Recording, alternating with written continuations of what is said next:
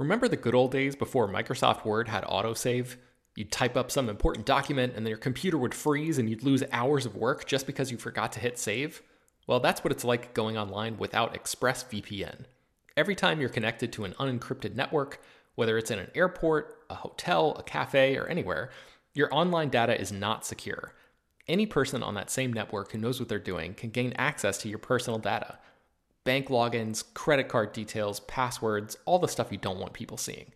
Unfortunately, hacking has become much easier than it used to be. People don't even have to be exceptionally skilled to do it, and there's a lot of money to be made by selling your information on the dark web. ExpressVPN stops hackers from stealing your data by creating a secure, encrypted tunnel between your device and the internet. It's incredibly easy to use. Once the app is running, you literally click one button to get protected. And it works on your phone, laptop, tablet, and more, so you can stay protected on the go. I've been using ExpressVPN for a little while now, and I can rest easy knowing my info is safe and secure. I've heard horror stories of people who've been hacked, and it sounds like a massive pain to try to get any resolution in the aftermath, so I am not interested in finding out what that process is like. Secure your online data today by visiting expressvpn.com slash slash film. That's E-X-P-R-E-S-S-V-P-N dot com slash slash film and you can get an extra three months free. ExpressVPN.com slash slash film. Hello, everyone, and welcome to Slash Film Daily for Thursday, October 11th, 2018. On today's episode, we're going to talk about the latest film and TV news, and then in the mailbag, we're going to answer some listener emails. This is Slash Film Editor in Chief, Peter Sciretta, and joining me on today's podcast is Slash Film Weekend Editor, Brad Oman. Hey, that's me. Senior Writer, Ben Pearson. Hey, what's going on? It, it certainly is a Thursday. The news has kind of slowed down a bit, so that they'll give us a chance to answer some uh, reader mail later on in this podcast. But let's uh, let's start with the news. And uh, yesterday on the podcast, I think it was yesterday. It was either yesterday or the day before. We were talking about Vudu was teaming up with MGM to basically create uh, new TV shows for a new streaming service from uh, Vudu and uh, we kind of went down the list of MGM movies, trying to figure out what they could, what kind of IP they could turn into TV shows, and we we came up kind of short. And now we have learned the first of them. Brad, tell us about it. Yeah, so uh, right out of the gate, the first title that MGM and Vudu are teaming on is a series adaptation of their 1980s uh, family comedy, Mr. Mom uh, which starred Michael Keaton and Teri Garr in a movie where it was set like right in the heart of the the sort of economic uh, downturn that was happening in the early 80s and Michael Keaton loses his job as uh, basically like one of the I don't know if he was like an executive or he was he was just one of like the higher level office people at a, an automobile manufacturer. And he gets laid off. And so his wife Teri Garr goes out to try and find work um, and she ends up getting a job at uh, an advertising company. And so Michael Keaton is left at home to take care of their three kids, uh, two young, like I would say, like kindergarten, elementary school age, and then one baby. And so it's uh, it's very much you know an, an 80s family friendly comedy about you know how uh, at the time you know how odd it was to have you know women going back to work and you know, men stuck at home with the kids and oh man can can this dad take care of take care of these kids? I don't know. Um, but it is the premise easily lends itself to a sitcom style show. I'm sure this will be a very a, a family friendly comedy series.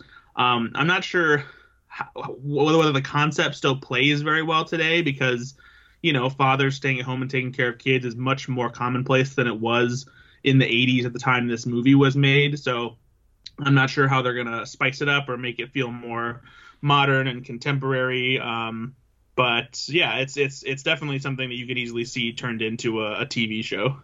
Yeah, I, I just don't know how the concept lends, like you said, lends itself to today. Uh, one of my problems with The Incredibles 2 was kind of this, that it was kind of leaning on this kind of concept, and I felt it was kind of not, it didn't feel new or different in any way. Uh, ben, do you have any thoughts? I know you haven't seen Mr. Mom. Uh, I have not seen this movie, and I share the same concerns as you guys. And actually, the the thing about Incredibles 2, not to completely derail this podcast, but that's one of the things that I meant to bring up in uh, this week's water cooler. Was w- one of my issues with that movie was the um, the way that uh, Mr. Incredible is like such a dick to his wife in that movie and then you think that it's going to come back and he's going to have some sort of reckoning with the way that she is uh, you know, being treated, you know, like the, the premise of that film is that she gets chosen over him to become like a representative for the superheroes. And he is like so um, transparently dickish of, in his behavior about how that he wasn't chosen. And you feel, you, you, you think that has to come back at the end of the movie and it just never does. So it's like, what, that was just a dropped plot thread. Uh, one of the, one of the other reasons I didn't really care for that film too much. Yeah. Well, anyways, let's move on to our next story, and that is that Dave Bautista may be heading to Fantasy Island, uh, which I guess is being described as Westworld meets Cabin in the Woods. Ben, tell us about it. Yeah, I mean, you say that with uh, with sort of a, a weird tone in your voice, but that combination, Westworld meets Cabin in the Woods, sounds pretty intriguing to me. Um, I, I never watched the TV series Fantasy Island. It was a popular show in the 70s and 1980s, and uh, they're, uh, Sony and Blumhouse are adapting it into a movie, and we know that Michael Pena is going to be playing the character of Mr. Rourke, who's the the uh, mysterious owner of this island, and Ricardo Montalban played that character in the TV show, and uh, now we know that Dave Bautista is in negotiations to star in the movie as well. The premise of the film uh, the, the, film follows a group of contest winners who arrive at an island hotel to live out their dreams, only to find themselves trapped in nightmare scenarios.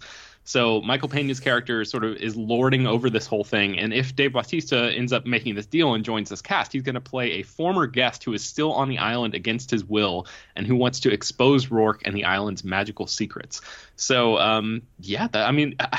like I said, the I sort of rolled my eyes when I heard that they were making a Fantasy Island movie because it's like you know yet another TV show being mined for uh, a movie based uh, basically solely on its name. But I have to admit that I, I'm kind of intrigued by all the elements here. And it's another one of those names that I don't I don't think it has any resonance with anybody these days. Certainly not millennials. Uh, I don't even think our generation, maybe the generation above us, probably has a fondness for Fantasy Island. Um, Brad, do you have any thoughts on this one? Um, I'm intrigued by the premise and how they're changing uh, things to make it much different from what the original show was, but I'm not necessarily interested. Um, like, I don't know. It's it's one of those things where I feel like I just need to wait to see what they do with it before I can really cast any judgment because, you know, like a lot of uh, people our age, I don't think I really have an affinity for that uh, that series, um, and you know, not necessarily any care for like the characters or like make like oh make sure you include this element from Fantasy Island or else I won't watch it.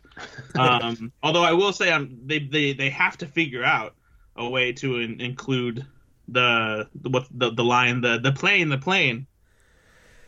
But do you think that's like uh, politically correct to include that these days, Brad? I mean, well, it's not like it was politically incorrect at the time. That's how that yeah. you know character like like spoke, and so like if anything it can be tongue in cheek where like maybe there's a plane crash and somebody is saying deplane deplane. Oh god. All right wrap it up guys. We're done for the day. I mean I, I do think this is the case where you know writers and directors meet with studios and studios bring out these big books uh, filled with ip and they're like you know we don't want to make anything original but do you have any ideas on any of this you know this long list of ip that we own? And i, I assume you know some screenwriter or showrunner was like or, or filmmaker, whatever, uh, was you know going down the list. I'm like, ah, Fantasy Island. We could we could we could definitely make a Westworld kind of thing out of Fantasy Island, right? like that, that's what it seems like to me that is, is yeah. happening with these kind of things. But uh, I don't know. We'll, we'll have to keep an eye on this. I it is more intriguing than I would think. You know, I, I, I didn't think I would ever have any interest in a Fantasy Island movie, and this uh, this uh take has me uh, intrigued. But uh, let's move on to the next story, and this is uh, a remake of Rookie of the Year, which is in the works at 20th Century Fox. Brad, what do we know? So, Rookie of the Year, for those of you who don't know, is a movie from 1993, uh, a sports comedy that followed Thomas Ian Nicholas, as a kid who breaks his arm uh, out on the school playground, and when it heals, uh, it ends up his tendons and like the way the muscles and stuff, whatever, his arm heals, it's tighter, and so when he throws a baseball, he throws this incredibly fast pitch, and so when he throws a a foul um, a foul ball out in the outfield, or, or maybe it's a I think it's the opposing team's home run or something like that. Um, he throws it back into into the field because you don't keep you know uh, home runs from the opposing team. And when he does, he throws it all the way from the outfield into the catcher's mitt. And so the Chicago Cubs, uh, who are their their hometown team, uh, decide to seek him out and turn him into their newest pitcher because this was at a time when the Cubs were losing a lot. um, and so it's uh, it's one of those uh, movies that's a favorite of kids who grew up in the '90s. I know it's one that I watched over and over again when I was a kid.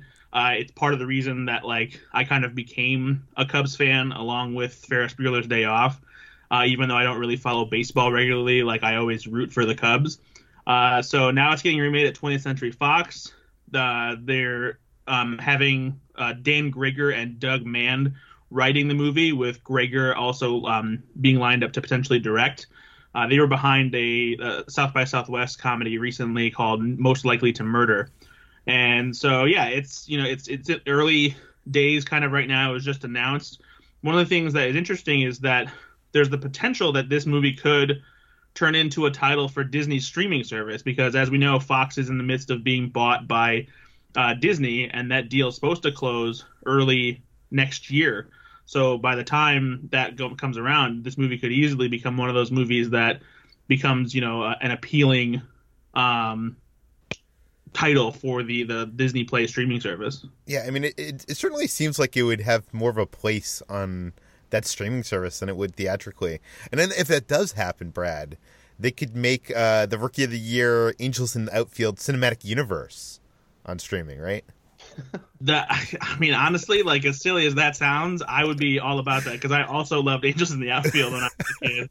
what uh, uh, what was with, by the way, like the the '90s and like kid movies uh set with I guess it's sports in general, but there was a lot of baseball movies. There's you know Rookie of the Year. There was Angels in the Outfield. There was that one where he became manager, League. Little Big League. Yeah, like uh, why was there a string? In, in general, there were just a lot more sports movies for kids back in the day. Like you had Little Giants and Mighty Ducks and The Big Green and The Sandlot. And Sandlot, yeah, yeah, all those movies. And like kids don't really have those anymore, which is kind of a bummer. Um, but yeah, I, I don't know. It's uh... it's probably because all the kids are now, uh, you know, d- doing uh, e gaming. Yeah, they're gonna start. They're gonna they're gonna start making like Fortnite movies and stuff like that. Yeah. And I think last year we wrote an article about um, something about the, the creator of the Sandlot wanting to make a sequel, like uh, another sequel, because there's already been like a, a direct. No, no, they're sequel. they're. De- I think you were gone during this. Actually, they're they're doing uh, a prequel apparently. Oh, really? Okay, yeah. I was just going to say that in, in, that story from last year, I remember the writer of The Sandlot talking about why, uh, you know, kid-related sports movies uh, basically went away, and it all basically boiled down to the international box office becoming such a huge reason Oh, or, or, yeah. or, you know a, a huge uh, uh, yeah, factor in making movies and getting movies greenlit these days. And because it's such a specific to America kind of thing, um, you know, foreign audiences. Uh, the the thought is that foreign audiences wouldn't care as much, or or maybe uh, yeah, wouldn't engage as much.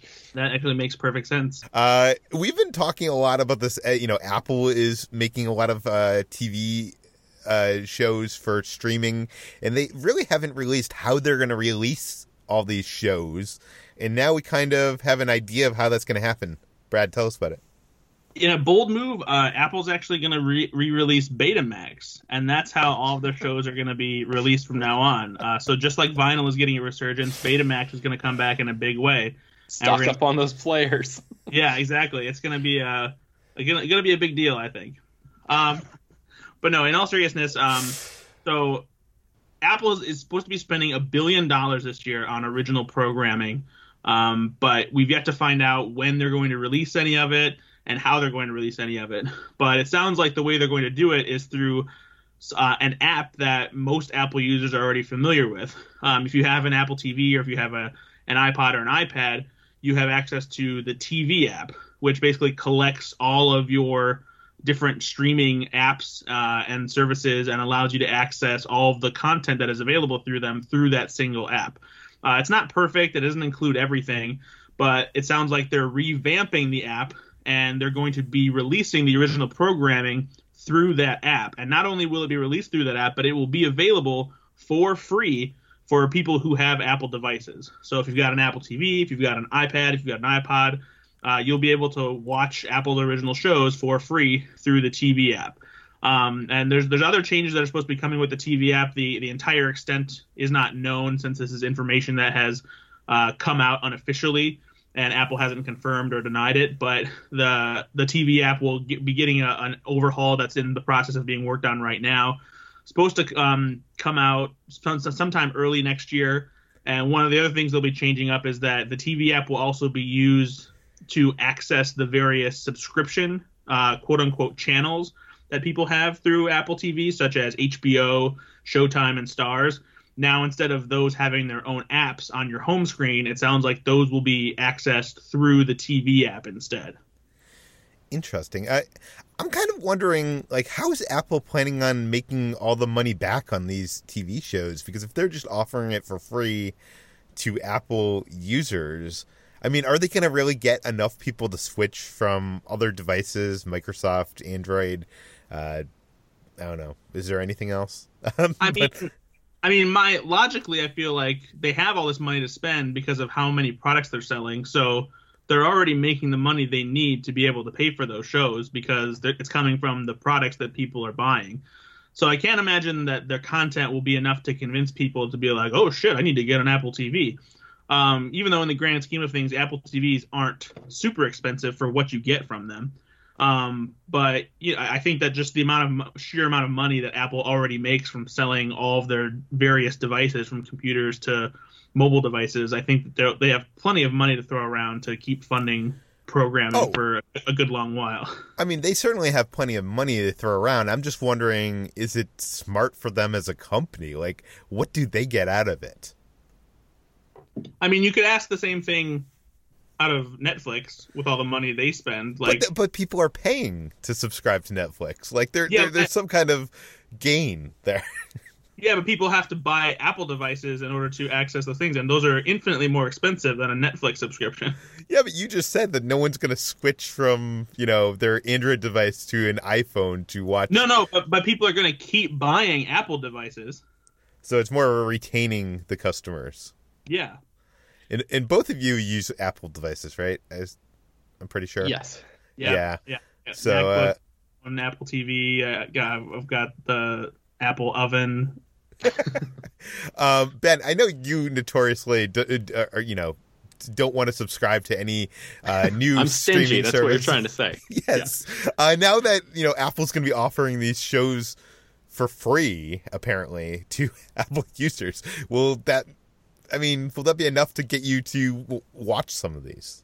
Yeah, if it just pops up on like an update to the TV app on my iPhone or something, yeah, I'll I'll be sure to check out a, a few of them for sure. I think uh, I'm, I'm I've been scratching my head ever since this news came out today, trying to figure out the same thing you were, Peter. Like, what what is their end game here? And I I I don't know. It, it's like are they going to release the first season of these shows for free and then charge for subsequent seasons? Like try to get people hooked on the story or something? And then it yeah has I don't know, to be that. I, I, yeah I, I, can't I can't wrap my mind around what the unless what they're ad supported unless there's like advertising which we don't know right? Do we know that Brad? We don't know whether or not there's advertising. Yeah so uh maybe they maybe that's it maybe they're ad supporting and uh, maybe also maybe there's integrated ads. Like maybe instead of you know product placement, there's app placement. So someone huh. is using uh you know the Shazam app in like the new Amazing Stories TV show, and then I don't know. I'm, I'm trying to come up with why this would be beneficial to them. I don't know but uh, we'll we'll find out soon enough because all that is uh, definitely uh, d- developing and is in production. Uh, let's move on to the mailbag. We have a few questions I want to get to today. Um, last week I did mention uh, we were talking about Chronicles of Narnia and how that was kind of getting rebooted. And I I asked listeners if they actually had a nostalgia for or, or love for this series. And I'm not going to read these emails. We got a bunch of emails. Uh, I will put them in the show notes, but uh, basically, a bunch of people do. It seems like um, it's mostly from people that have been brought up with a Christian upbringing or brought up on the books, and mostly those people didn't love the movies but have a fondness for the movies. So, I mean, that answers that question. Um, Connor from Cincinnati, Ohio uh, wrote in last week. Our answer is probably too late for Connor, but I, I thought it would be worth answering anyways. Uh, that he's attending a 24 hour horror movie marathon in Columbus, Ohio next week. He was wondering if we have any tips uh, from having, you know, been involved with movie marathons or going to f- various film festivals. And um, yeah, so th- that is his question. Uh, I will answer this quickly. Uh, I have only been to a, a, handful of movie marathons. I used to go to uh, Harry Knowles from Cool News first birthday every December. He used to hold hold this uh, marathon called Butt-Numb-A-Thon, which was at the Alamo Drafthouse. And uh, if you were invited to go, you could uh, basically sit in a movie theater for 24 to 30 hours and watch programming that he had decided upon. It included a mix of, you know, very old movies and movies that hadn't come out notoriously, or, I mean, uh, you know, I think Peter Jackson premiered some of the Lord of the Rings films there. Uh, it, it, was a fun experience, but um, it, it's hard to sit in a movie theater for, you know, more than 24 hours I, I would recommend getting comfortable clothes. Luckily, these events were at the Alamo Drafthouse, so literally you just sat there and the food would be brought to you, so you don't have to like leave and get food and worry about snacks and uh, worry about, worrying about hydrating yourself because all that was kind of uh, you know right there at your disposal. Actually, I spent so much money at those events, and uh, I did mention I think uh, last week I did the Saw marathon when they I think uh, you know seven or eight years ago. Uh, they they when a Saw movie was coming out each year, they would do these Saw-a-thons, and um, that was fun too. But I, uh, from my 24 hour experience, uh, the biggest problem for me was the sleep, because at some point you get tired, and um, a lot of people try to do it as an endurance test and try to make it through all of it. I found that the best way of doing it is picking a movie between midnight and 4 a.m. that you choose to sleep through. And I know that's blasphemy, but uh, you're going to this marathon to to uh, enjoy yourself. Uh, so you know, don't uh, don't torture yourself. Uh, Brad, have you ever done any movie marathons? Uh, yes, not tons, and not uh, necessarily the 24 hours, but I um, the longest one that I did was the Star Wars marathon when Force Awakens came out. Uh, I went and did the full double trilogy marathon with the for, um, ending with the Force Awakens. Uh, so that was a pretty pretty long marathon, um, right around 15 and a half hours. Uh, that's the longest I've spent in a movie theater in a row like that. And I definitely slept a little bit through Attack of the Clones and Revenge of the Sith. um, but watched the entire original trilogy again. You have to pick your battles, I think. You really do. and then uh, when Avengers came out, I did a marathon of the Phase One of the Marvel Cinematic Universe, which ended with uh, Avengers and then I also did um, the Lord of the Rings extended cut was released in theaters around the country for the first time uh, just before The Hobbit came out, and I've I'd always wanted to see them in theaters, and so my, uh, me and my cousin Cameron and my sister we uh, went to a theater and we watched all three of them in a row. So that was like a that was a twelve hour affair. Have they ever done a Hobbit and Lord of the Rings extended cut trilogy? Uh, you know, uh, what is that marathon? called? Yeah, it's not a trilogy. It's six film, six film marathon. Is that is that something that's happened? I'm not sure if they ever did it with the Lord of the Rings and the Hobbit movies, but I I think that they did it with them three those three individually. uh, well, anyways, from your experiences that you mentioned there, what what kind of advice would you give to someone that is uh, attending a movie marathon? The comfortable clothes is definitely the the easiest thing and the best thing you can do. You're going to be sitting in that chair uh, all day long, and you don't want to be, you know, wearing just regular clothes. You need to be, be in something comfy, especially because you're going to end up sleeping at some point. Um, it, this may not be the most ethical thing to do, but sneak snacks in because most theaters don't give a shit, and you don't want to pay a lot of money for concessions all day. It's it's it's best to buy a drink because you'll reuse that that cup all day. But when it comes to snacks, like don't feel bad about sneaking in some candy or some chips or something like that because they they're they're getting money from you all day long. Uh, so just yeah, don't don't worry about it. I, I, I think that's wrong. I think that's against the rules, Brad. uh, well, I don't play by anybody's rules. So. ben, have you experienced any marathons?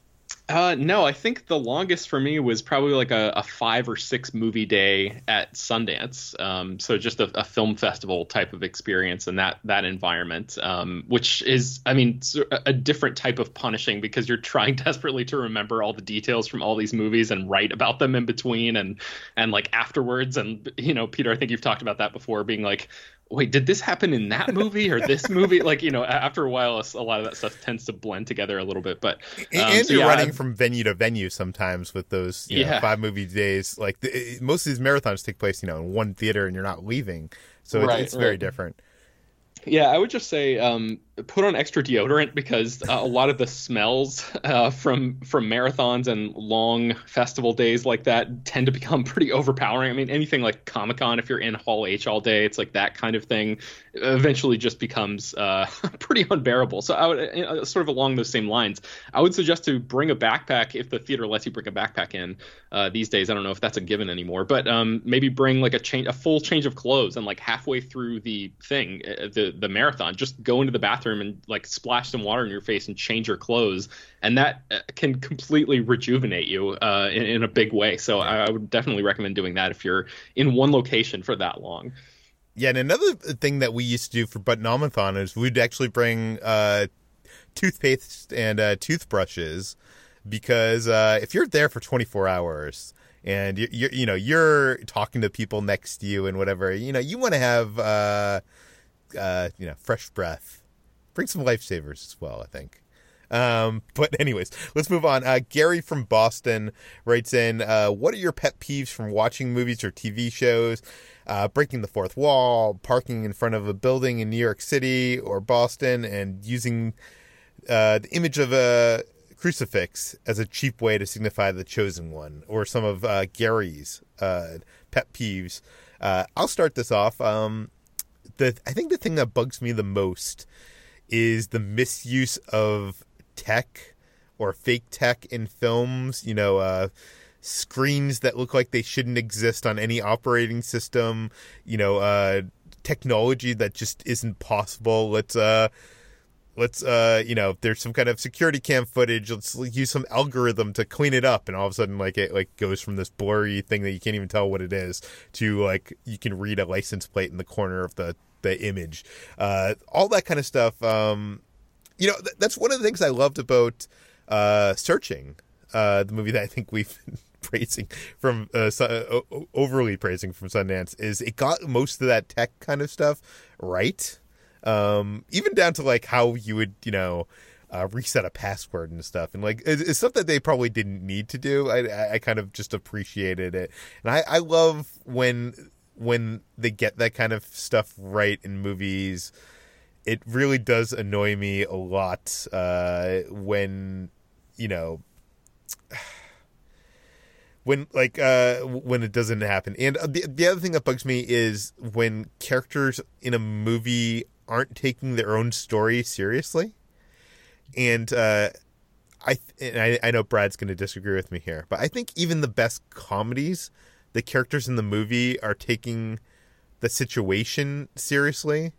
Uh, this is one thing that bugged me about the new Ghostbusters from Paul Feig is like they didn't, uh, you know, uh, uh, what's her name? Uh, Melissa McCarthy? No, blonde hair. Um, and Yeah, Kate McKinnon like seemed to be like just doing an SNL sketch for the entire movie and not like even caring about like oh there's ghosts like running around. I don't know. It, it's just like if you watch the original Ghostbusters, yes, they're having fun.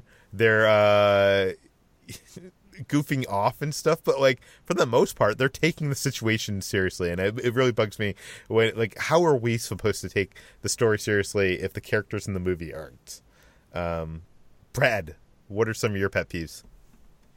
Some of my pet peeves, goodness. Um, I hate when the operating systems on computers and phones look nothing like the real the real thing. Like whenever you like they flash a an iPhone or something, and like the the messaging system looks nothing like the real iPhone messaging system, or when they you know invent websites that look like garbage and they're they're clearly fake, but like meant to look like another real website. Um, it's it bugs me so much because that's just it's just made so that stupid people in the audience know what's going on. Um, I also hate when they create like fake search engines that are that look like Google or something, but it's like called yeah. like something else. It's like, why can't we just get the rights to Google? It's just. Um, I hate when characters clearly don't have liquid in cups that they're holding. There's tons of scenes th- throughout film and TV history where characters are holding mugs or Starbucks cups or something. Styrofoam is, cups are the worst. Yeah, and the way that they move when they're moving their hands stuff like that, it's obvious there's nothing in those cups at all. Um, poorly photoshopped family photos. Holy shit! How how is it that we can make professional posters with amazing imagery that has been made from scratch, completely made up, but you can't take photos of eh, younger actors and make them look like legitimate family photos or high school photos or anything like that in a movie. It never fails. There is almost always a, some family photo that you get get a glimpse of or something like that where it they clearly took several different photos from you know the real actors whatever and tried to make a family photo of it. There has to be a professional out there who can do this in a much better fashion. It drives me fucking crazy I, know you guys create some uh, some fantastical and uh, hilarious photoshops for the post on slashfilm.com. And some of those photos, those photoshops, I think probably took you, you know, a matter of moments, uh, look better than some of the stuff in TV and film. Yeah, it's ludicrous. And then um, they always it, it, this has kind of become more of a tribute, I think, among uh, sound, you know, crew members than anything now. But they always use the exact same sounds for dolphins, baby laughs, and cats, and it kind of drives me crazy. Yeah, I think that's more of an Easter egg. Don't you think it's like kind of a fun reference? Who cares? Who, who's an Easter egg for who? People who love dolphin sounds? I don't know. It's uh, yeah. like like like like the Wilhelm scream. I get like that's like a funny thing, but like whenever you're making the sound where it's like supposed to be like a, a legitimate representation of something, don't use the comical cat sound of all the time, and don't use like the the dolphin sound where it's the same you know chatter over and over again, or the the, the same goofy baby laugh. Like get go get different sounds. Yeah, there's there's one of kids, a bunch of kids laughing that has been used so many times for like the past 30 years that it's just ingrained into my head. It's like I'm talking about? Yeah, it's got like that weird rising and falling on it. It's yep, uh, yeah, exactly. yeah. Ben, what are some of your pet peeves? Uh, for me, it's it's uh, things that really the production doesn't have that much control over, but I, I find myself bothered by it anyway. Um, so it, I'm not really blaming anyone here. It's sort of how movies are made, but still, like the perfectionist in me finds finds fault with obvious continuity flaws. Like anytime somebody's arm is raised in one shot and then the the angle changes and their arm is down by their side and you didn't see that happen. Uh, it's clearly from two different takes you know that kind of thing. Um, or someone just, has a glass in their hand in one shot and it's on the table yeah and and some of it is you know some of that is fine but it's it's just the more egregious uh, versions of that where i'm like all right you know most of this is sort of nobody would recognize and i'm not like actively looking for it but basically when i notice it it's like okay you probably if i'm noticing it you probably should have just reshot this this scene one more time to get this right but uh, and then the other thing is the big thing and it's probably the the tiniest little thing that nobody else pays any attention to but maybe there's somebody else out there who this bothers a lot. But uh, when the camera is over somebody's shoulder and they're filming a dialogue scene and two characters are talking, so you're looking at somebody in the face and they're speaking, and then when the person uh, who you can't see is talking, but you can still kind of see the side of their mouth. When their mouth does not match what they're saying, that really bugs me. I don't know. It's one of those things where they're clearly using the audio from a different take, but sometimes it's so bad and you're the audience is supposed to be so invested in the story that you're watching like the reaction of the person whose face you can see for in this example. But for me, I you know look there. And then i just happen to look over and just to check to see if the person's mouth is matching what they're saying. And it almost never does because uh, it's it's most of the time they get cleaner audio and they, they use a better audio track on that person's uh, close up instead of you know the the reverse angle of this other person's thing. So it's it's one of those things that i i completely understand why it happens all the time but it's once and, you notice and it and usually that actor that's op, uh, uh, acting opposite the person that's like in the I guess medium shot. Uh, usually they are giving their best performance when they are actually in their medium shot. So they're using right, right, yeah. Yeah, exactly. So uh, it's one of those things that if you've never noticed it before, if you once you start noticing it, you'll see it everywhere. Um, and it it's one of the it just is like a a low bother. It's not uh, I'm not enraged by it, but it just is it's right there boiling under the surface. Ben, do you think that there's a possibility that when like one of these shots happens in a movie that you like immediately your eyes dart to the person that is not the focal point to see if this like maybe you are like you know causing oh, your oh yeah own... i'm yeah, I'm definitely exacerbating the problem because once I noticed it, I check all the time now, and it never is right. So yes, I'm I'm definitely like digging my own hole here. I fully admit that, but uh, but yeah, that doesn't change the fact that their mouths are not matching what they're saying. Damn it. yes. Okay, we we have gone over our time limit, and this brings us to the end of today's show. Ben, where can people find more of your work online? You can find me writing at slashfilm.com, and you can find me on Twitter and Instagram at Ben Pears. Brad, where can people find you? Slash film, of course, uh, at Ethan and at Ethan underscore Anderton on Twitter, and also my podcast, Go Flix Yourself, on iTunes and other places where you put podcasts in your ears. Uh, you can find more of all the stories we talked about in today's podcast on slashfilm.com. Slashfilm Daily is published every weekday on iTunes, Google Play, Overcast, Spotify, all the popular podcast apps. Uh, send us your feedback, questions, comments, concerns to peter at slashfilm.com.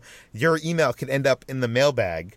Uh, and please, as always, go to our iTunes page, give us a five star review, uh, write a review out for us, a very positive review that will help us quite a bit. Uh, tell your friends, spread the word, and we'll see you tomorrow.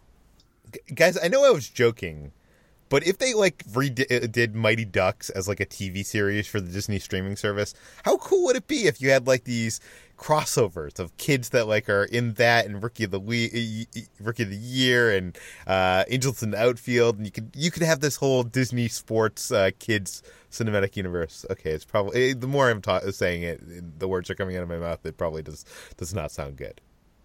I'm I'm actually all all for it.